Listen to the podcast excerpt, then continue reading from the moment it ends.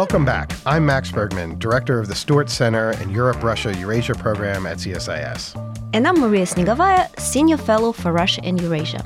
And you're listening to Russian Roulette, a podcast discussing all things Russia and Eurasia from the Center for Strategic and International Studies.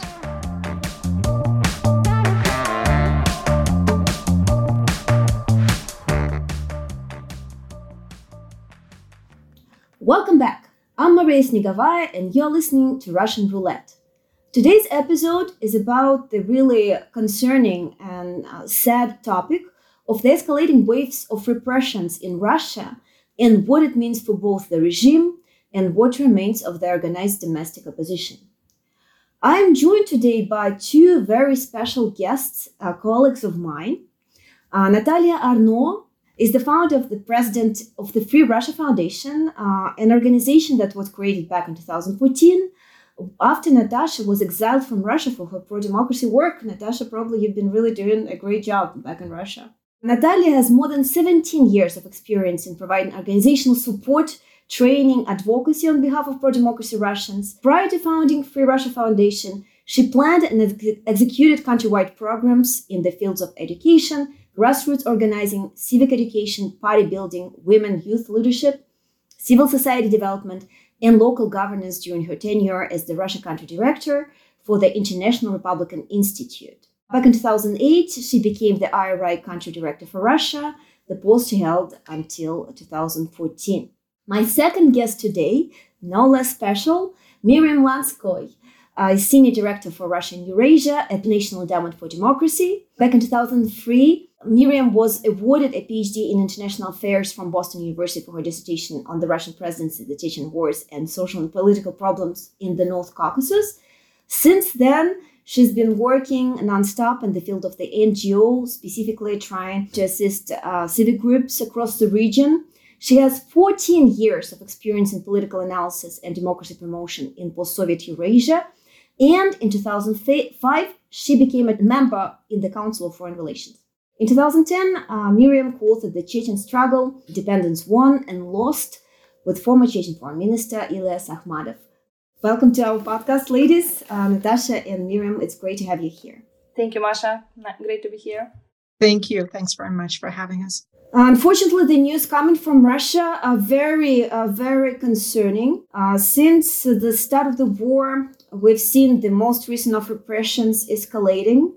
Just recently, our common friend and colleague Vladimir Kara-Murza got charged with uh, literally a quarter century in uh, jail uh, for what we assume was actually his work he's been doing on sanctions, support for pro democracy movements in Russia. Uh, similarly, Alexei Navalny, one of the main leaders of Russian opposition, now faces up to a total of 30 years of imprisonment on new charges associated with terrorism extremism.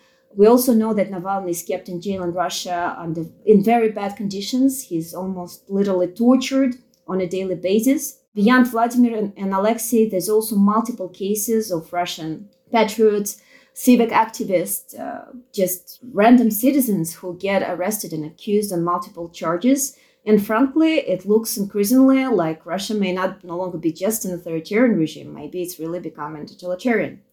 Uh, these are the sad topics that we wanted to discuss today.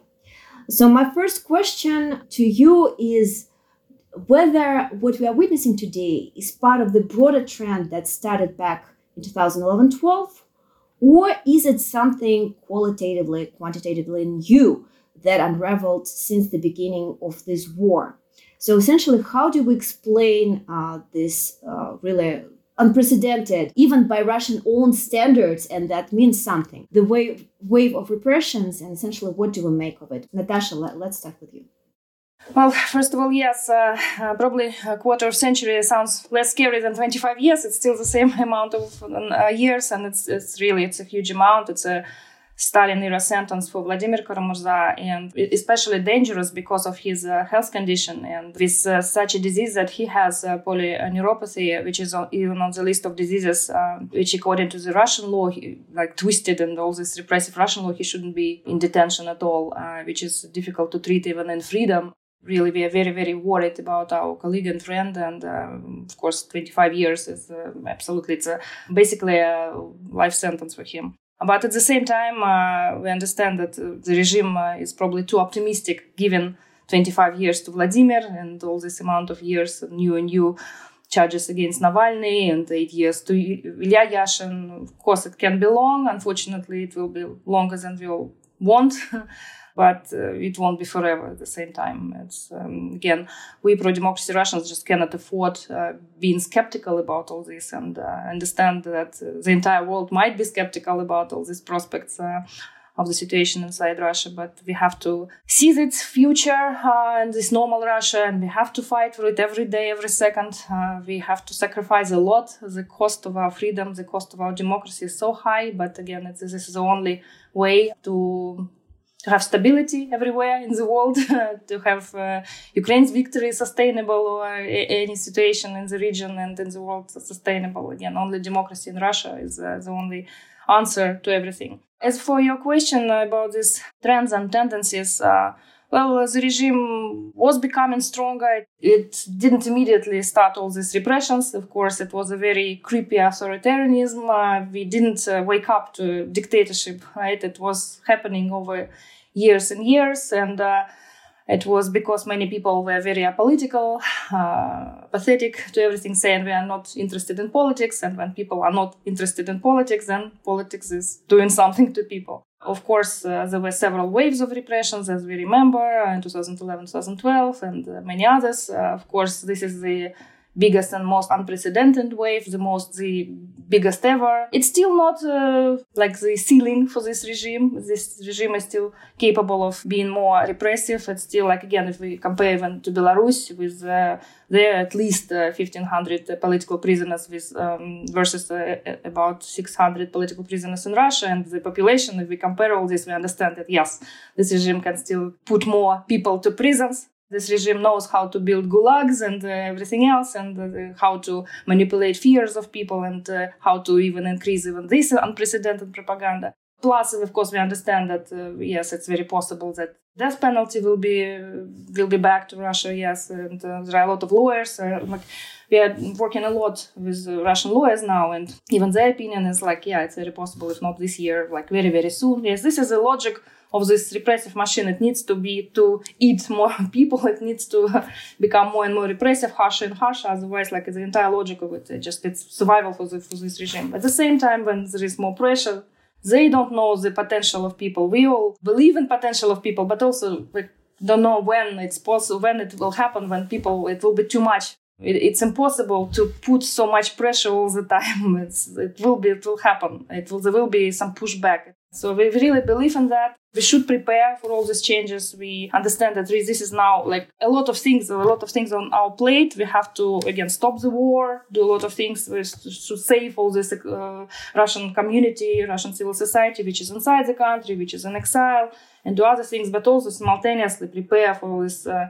window of opportunity for this uh, transition period and be really prepared. We know what exactly to do on day one, on day two, and everything else.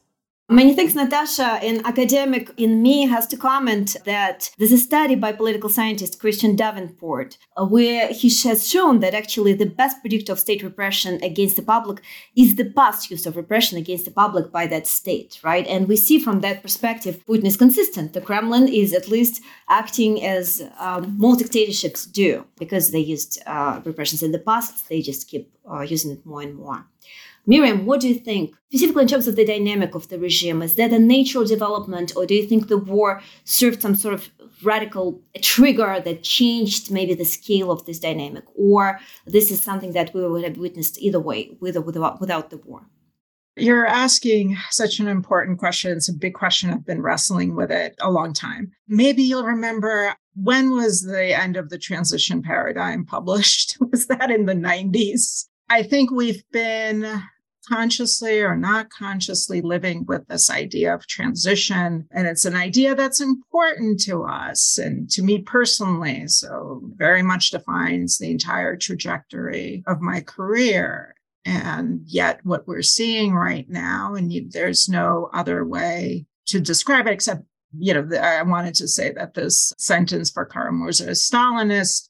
Navalny, of course, called it fascist. So maybe there are two words to describe it. Yet it's hard for me to believe that this window is completely closing. Russia has been open for 20 years. I'm thinking like in categories, I'm thinking from say 91 to Putin's third term in 20 to Bolotnaya. And we saw this key moment in Bolotnaya that look, there's a political opposition. There's serious movement.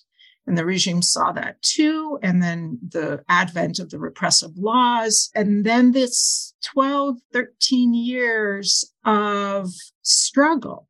And I would say, so in addition to 2014 and seeing successful Maidan in in Ukraine and the the inspiration of the revolution of dignity, but also the division in Russian society over Crimea.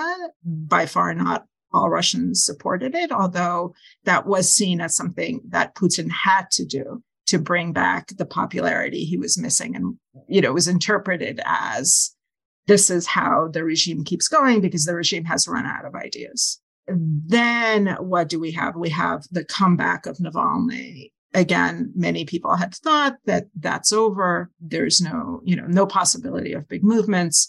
But with um, On L'avenir du Monde 2018, the entrance of youth, and Navalny comes out with just a machine. It's a new phenomenon for Russian politics. We have not had an opposition force like this, where there's a ground game, there's a study of political opinion, there's political technology in a positive sense, in the sense of crafting an image you know, trying to talk to the voters and appeal to the voters, which is a different model, I would say, from Russian oppositionists and a positive one.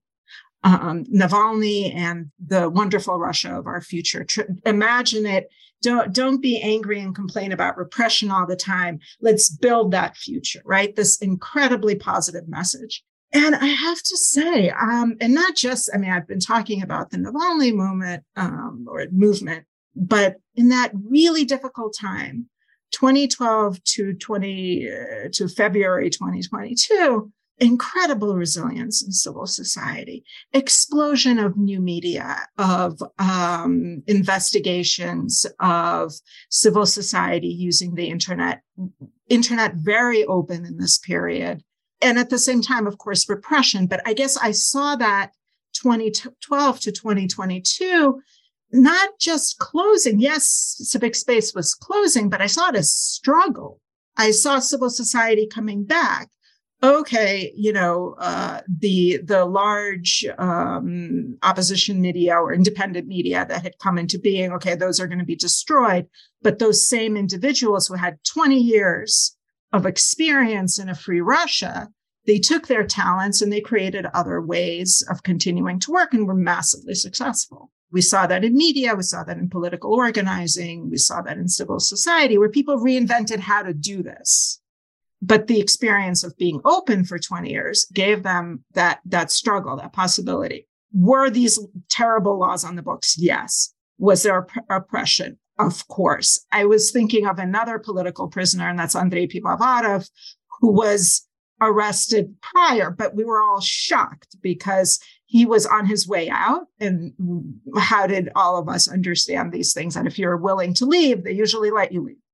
Pivovarov's case was different. And there was something starting looking back. Maybe there was something starting to happen from the referendum, from 2020 referendum into 2021, where they were already setting the stage for this war. Exactly. And Belarus protests too, which happened around that same time. Belarus is another one of these key moments. Excellent review. Thank you, Miriam. It's very important to see how this unraveled. Yeah, Natasha.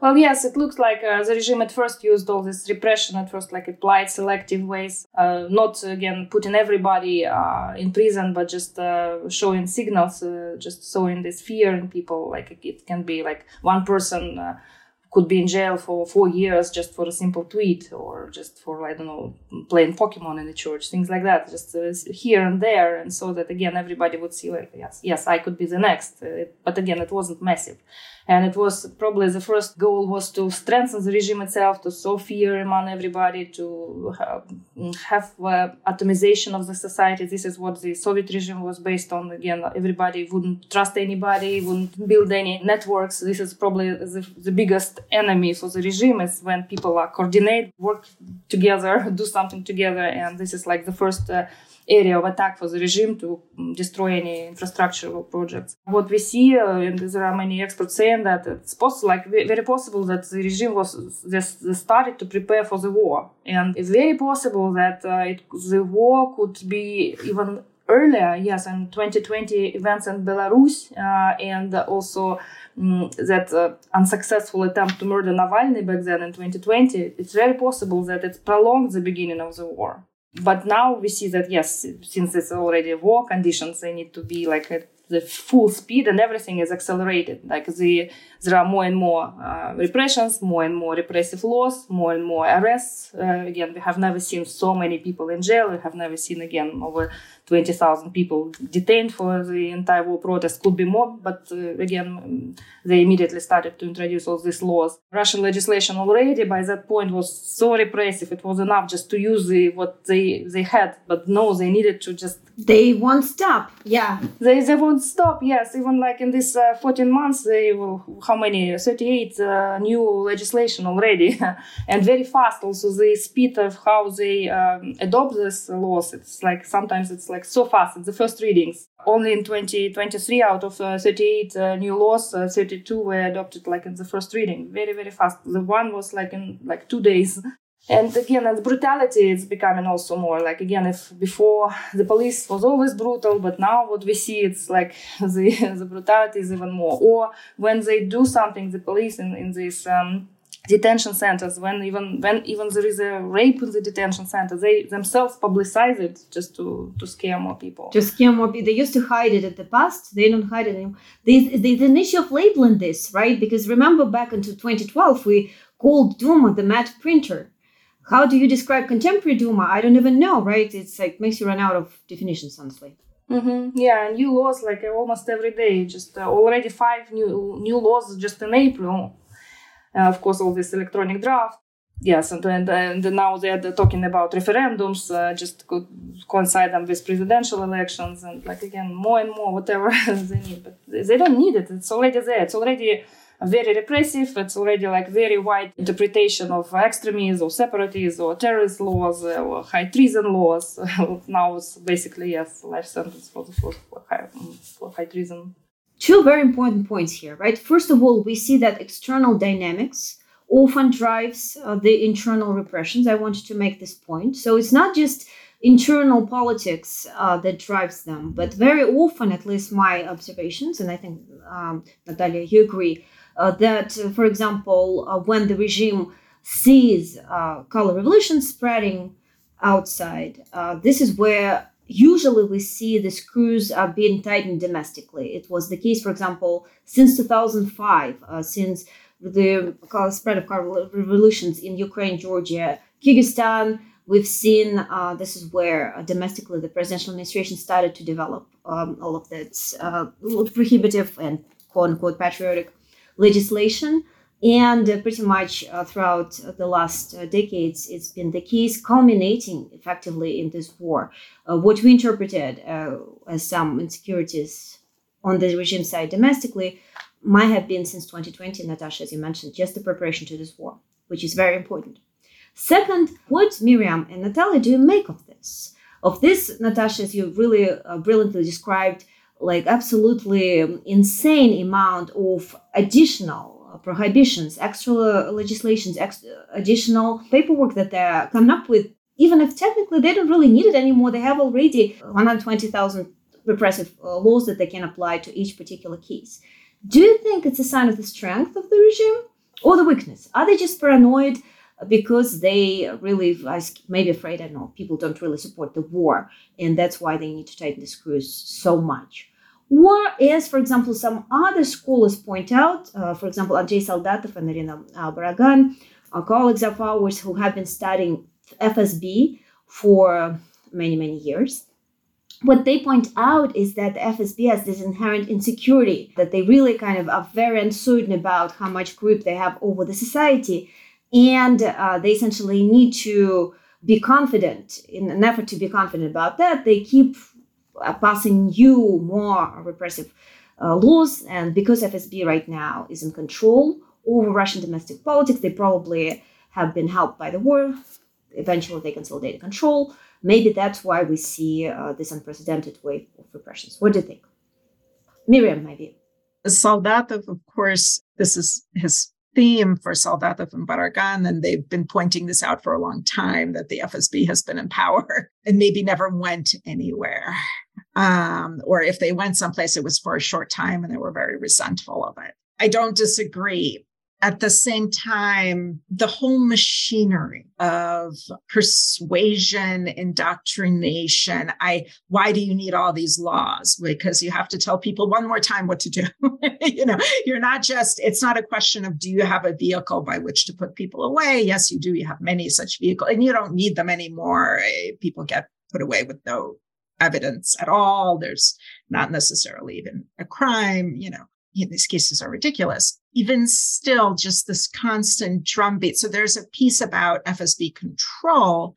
There's also a piece about you know using not just media but the entire apparatus these these laws are meant they're first of all about fear and setting expectations for how people uh, behave as is the opinion polling I know there could be many debates and interpretations about the polling and what does it really say? Is it very passive support? You know, I think we can see that there's no active support of this war, that there it is, and people are not running out to enlist, and uh, people are not putting on Z's and buying up all the Z merchandise. It's quite the contrary. They can't, you can't, like, no one is voluntarily putting on Z's. No one is lining up to go fight in Ukraine. It's the opposite. People are running away. So there's, there, there's, there's a need to persuade. The FSB is, might be very much in charge, and in fact has been in charge for a very long time. Yet you need the mechanics and it's very strange i don't necessarily understand how does public opinion how does this this case that just played out with masha Moskaleova. Moskaleova. It's super interesting. I'm very curious. Like they could take her, they could they can take a child away for no reason at all for drawing. And yet it was important to place her with her mother and not in an orphanage because something is worse. Some kind of public opinion is still is still existing there. There was also a public campaign, I will add here. There was actually a somewhat active public campaign to support Masha Moskaleova. Mm-hmm. Yes, yes, that's right. There, there, there was. So uh, why don't I stop there? But um, it's, it, it, I think it's very nuanced.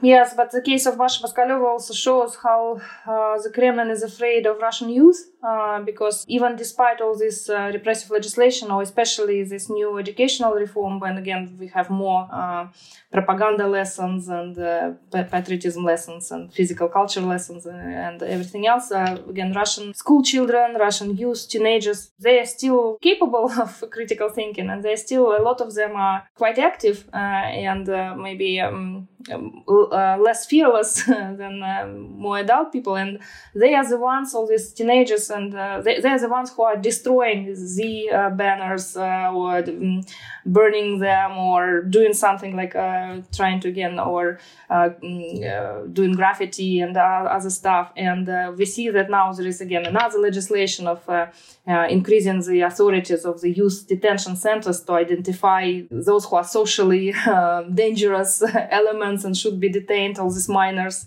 Yeah, so it's quite a concerning development as well. Um, your question was uh, if it's a uh, sign of um, strength or weakness. I think it was always a sign of weakness. uh, even when the regime was weak itself, uh, in uh, 2005, for example, when uh, I think it first, first started with the speech of uh, Nikolai Patrushev at the State Duma when he was saying that yes, are color revolutions, that again the State Department, Americans, everything else, and we should like again tighten our legislation and uh, all this uh, yeah very dangerous precedents. I'm sure he always also mentioned any NED National Endowment for Democracy. They always Miriam. yes, yes. Yes, NED is an undesirable organization number one, and it's very well deserved he was, I would say, a little bit ahead of the curve back then because it was the time uh, when uh, people were quite happy. Uh, it was a time when, uh, economy-wise, it was fine. People have having incomes every year, and it was like eight, eight consecutive years when the like personal incomes were growing. People were more focused on I don't know on travels, on, on like earning money, on doing something, right? And was, this is like when we had this so-called um, social contract between the society and the authorities, and uh, I remember there were still a lot of people who didn't believe in that. And now, again, all those who are in the pro-democracy movement and still are, many are in exile or in jail now, of course. But back then, when we had rallies, it, it, they were small. If we would have like 1,000 people, it would be, oh, what such in Moscow? What a great big rally we had. What success, right? And it was 2005, these uh, marches of dissenters. Usually, I don't know, 100, 500 maximum. Yes, 1,000 was out of uh, scale. So the way a little bit of the uh, curve uh, began uh, being afraid of their own population and not being sure about their own popularity. this is how they took took any opportunity to change the situation. Again, when there was uh, Beslan, instead of again fighting terrorism, it was a way to uh, abolish gubernatorial elections. Or uh, again to introduce these uh, city managers instead of mayoral elections. Just to, to, to be more and more controlling people. Again not believing and but at the same time understanding the um, these polls. I think that's why uh, they don't do mobilization right now in big cities they understand that again how people would be would be uh, what the attitude of the people would be in those places. And uh, that's why uh, the mobilization uh, drafting everything else is happening in the poorest uh, regions of russia. Of course it was a deliberate policy of the kremlin to uh, impoverish those regions but now again people from there it's basically the tax on, poverty. Those who are poor they they're being drafted at at the moment later on any repressions they were not because of the strength uh, but more because of the weakness or any other things like 2018 this presidential election so-called when uh, again the main uh, opposition leader Alexei Navalny was again banned from elections and all these uh, cases uh, stopped started to pile against him, uh, charges against him. Or by that time, another leader of the opposition, Boris Nemtsov, was assassinated. And yes, why, if you are so popular, if you're, why you need to just eliminate all your competitors immediately? and so on and so forth. Like again, it's uh, always uh, the sign of weakness, while they have, of course, this uh, the authority on violence, the opportunity on violence, uh, but it's a sign of weakness. So it's a sign of weakness, but they're also doing because they can, right? Because if they couldn't, probably if there was a lot of maybe societal opposition to that, uh, probably there will be certain constraints. I don't know. What Miriam, what do you think about what Natasha said? Do you agree? I struggle between the two things that, that both of you just said. Between this is not uh, this is not a confident way to run a country because it's ultimately very shallow and if they weren't so strong, how could they get away with it year after year and with increasing uh, abuses continue to get away with it? I don't mean to introduce yet yet another element, but the economy turned out to be stronger than we anticipated. And it turned out that global connectivity maybe isn't as much of a factor. Of a constraint as we thought, right? Right. Yeah. At least not on Russia, maybe on China. We're hoping maybe on China it will work out. so, you know, the there's seems stronger, seems stronger. One of my one of my friends said, please don't keep saying that Russian government is brittle. when they're when they're putting people away and uh, seem there seems to be no end in sight. Don't don't keep saying that Putinism is brittle. So, unfortunately, we also need to realize, right, that they are getting away with this. This is where maybe something that we've discovered in uh, since Navalny got back to Russia, right? The expectation was that maybe there will be more uh, resistance from the side of the civil society when he came, but the protests were actually not as pronounced people probably already were scared and I, I, atomized everything, Natasha, that you highlighted. And as a result, uh, this wave of repressions did not really face a lot of resistance, um, which uh, partly I'm responsible for as well, because instead of being there, I left way before. So that's, I, I think it's an important reservation to make. But this is unraveling what do you think is going to happen? A lot of people are saying that, again, I understand it's probably an impossible question, as many of the questions that we're asking here. A lot of people are assuming that uh, this is the wave of the repressions and the regime that really is limited to uh, Putin's longevity. There's a saying in Russia right now uh, when asked for how, mo- how long are you planning to stay abroad, uh, the answer is PPG, which means uh, пока Putin жив which is a play of words in Russian because PMZ means permanent residence. So, what do you think? Uh, is to what extent do you think this is true? We're really at this point betting on uh, medical system in Russia, or I don't know, you expecting uh, some other unprecedented developments which may turn this trend around? Perhaps Russia loses badly as a result of the courage and heroic resistance of Ukraine, and uh, we'll see this eventually will come uh, back at Kremlin, people will in Russia will stop accepting this and eventually re- rebel against this oppression. A couple of things. First of all, where there are all these leaks coming out and assessments that uh, everything's a stalemate. The assessment prior to the start of the war was that Ukraine would uh, hold out a week. I would not dismiss the possibility of a Ukrainian victory sooner rather than later. Putin seems to believe that time is on his side and that dragging things out, Ukraine will feel that it's futile, Europe's consensus will erode. I'm not sure. I'm not sure. So the economy is not in shambles, but it also can't deliver growth. I don't believe that there's a genuine pro war consensus. I don't believe that there's an enthusiasm for the war. Uh, polls tell us that people are anxious, people are depressed, people are fearful. There's an enormous amount of negativity. We see lots of evidence of Russian soldiers leaving. Uh, des- desertion is very high. Um, we see all these videos of them making all kinds of appeals not just that they're badly supplied, but that there's no morale. I guess I wouldn't. Uh, Ukrainians are telling us that a victory is possible. I wouldn't completely dismiss that. And then the other piece of the of the of the equation is that um, in 2024, US, you know, becomes obsessed with its own elections. And, you know, really, like, are we just really going to, you know, maybe, maybe we will become entirely self engrossed and, and, but maybe, maybe we won't. Maybe we will put things on a long term footing and produce weapons, armaments, and so forth on a much bigger scale. And maybe the long term is that Ukraine will be much better equipped than Russia over a medium term. I think it's all about the the war. I think the the next period is uh, is at least as uh, unpredictable as the last couple of years. Yes, I think Miriam put it all very brilliantly. It's very difficult to add something. I just started saying that uh, you, Masha, started saying that uh, we didn't succeed in Russia with all the changes because the protests were not enough or something like that. It's uh, again overestimating the role of protests. I think uh, we are all uh, are now looking for some uh, just universal recipe of how to stop the war, of how to like uh, change the situation inside Russia. Of course, it's it's not. Yes, yeah. Of, of course, it's not only about protests. Of course, uh, the civil society, the grassroots movement should be stronger.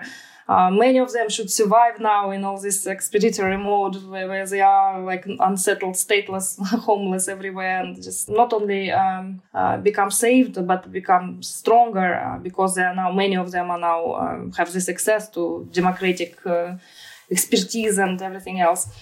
Um, and uh, but also again Miriam was saying about economy, yes, we thought that uh, because of sanctions and the Russian economy would collapse faster. Well, there are still a lot of countries benefiting on this war, profiteering on this war. there are a lot of countries helping to evade these uh, sanctions. Even though those countries of the democratic world that are saying uh, very right words about supporting Ukraine and uh, maybe wrong words about um, all Russians, about all this collective guilt of all Russians and uh, putting all uh, Russians in one basket and not differentiating Russians on the basis of their um, values and um, actions, uh, but only on the basis of their um, ethnicity and citizenship. Uh, even those countries can do something like um, like helping uh, all the trade mechanisms are still there in place and uh, very often we are saying okay if you want to uh, close borders for activists please also close borders for drones and microchips and other things.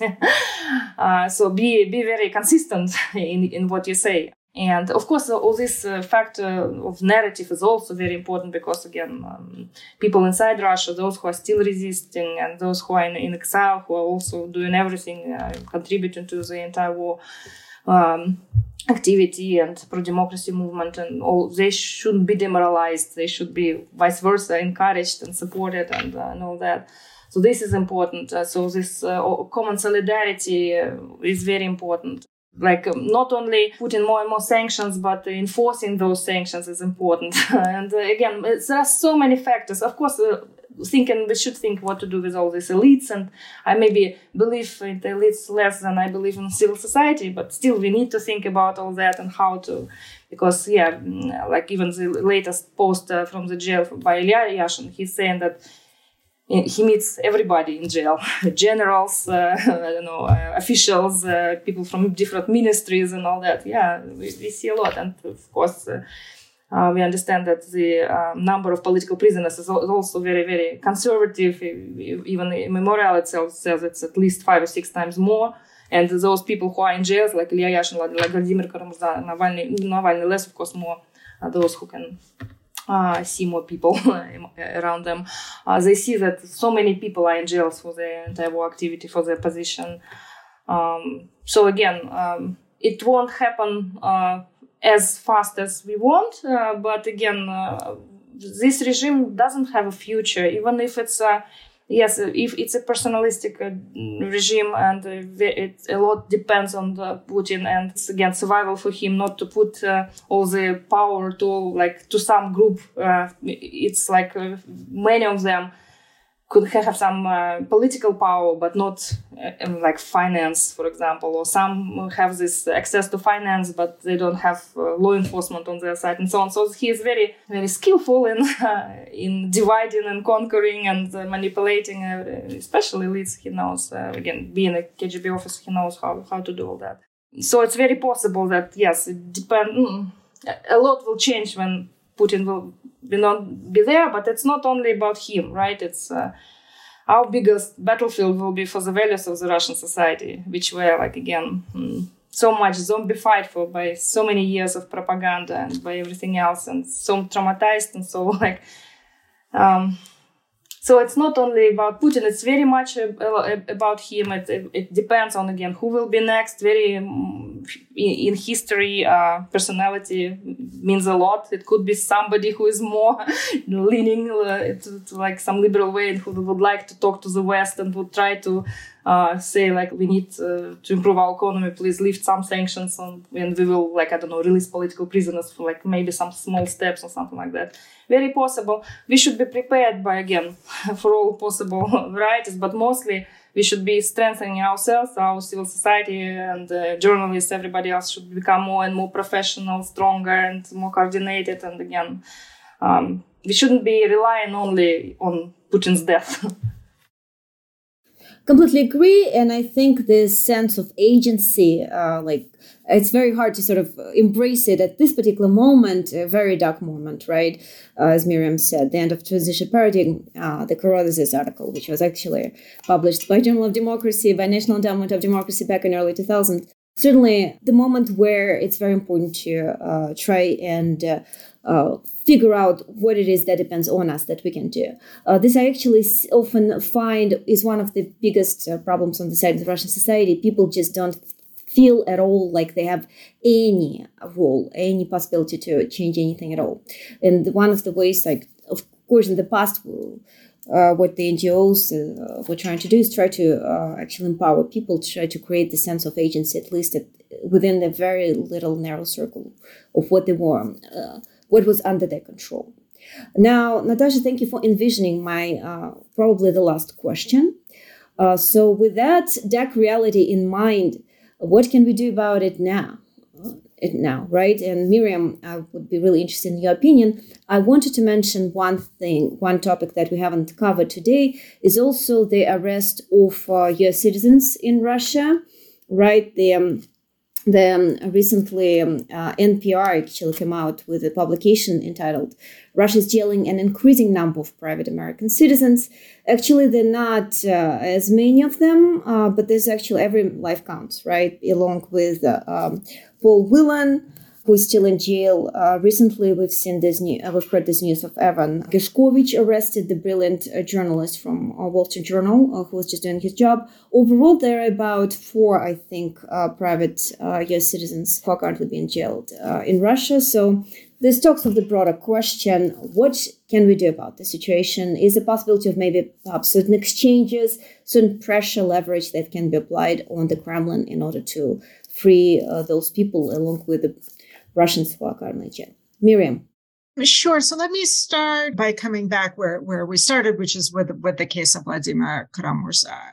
There's been a major push on the Hill um, to have him designated as unlawfully detained, which would then open the possibility for the State Department negotiating for his release the way that it does. Once the status is conferred, the, similar to the Griner trade um, that that happened in December for an arms dealer. The basketball star Brittney Griner, who was exchanged, yeah, who was freed, freed in December. Mm-hmm. Last I checked, I think it was 85 senators and congressmen who were calling on the State Department to confer the status to Vladimir Kara-Murza.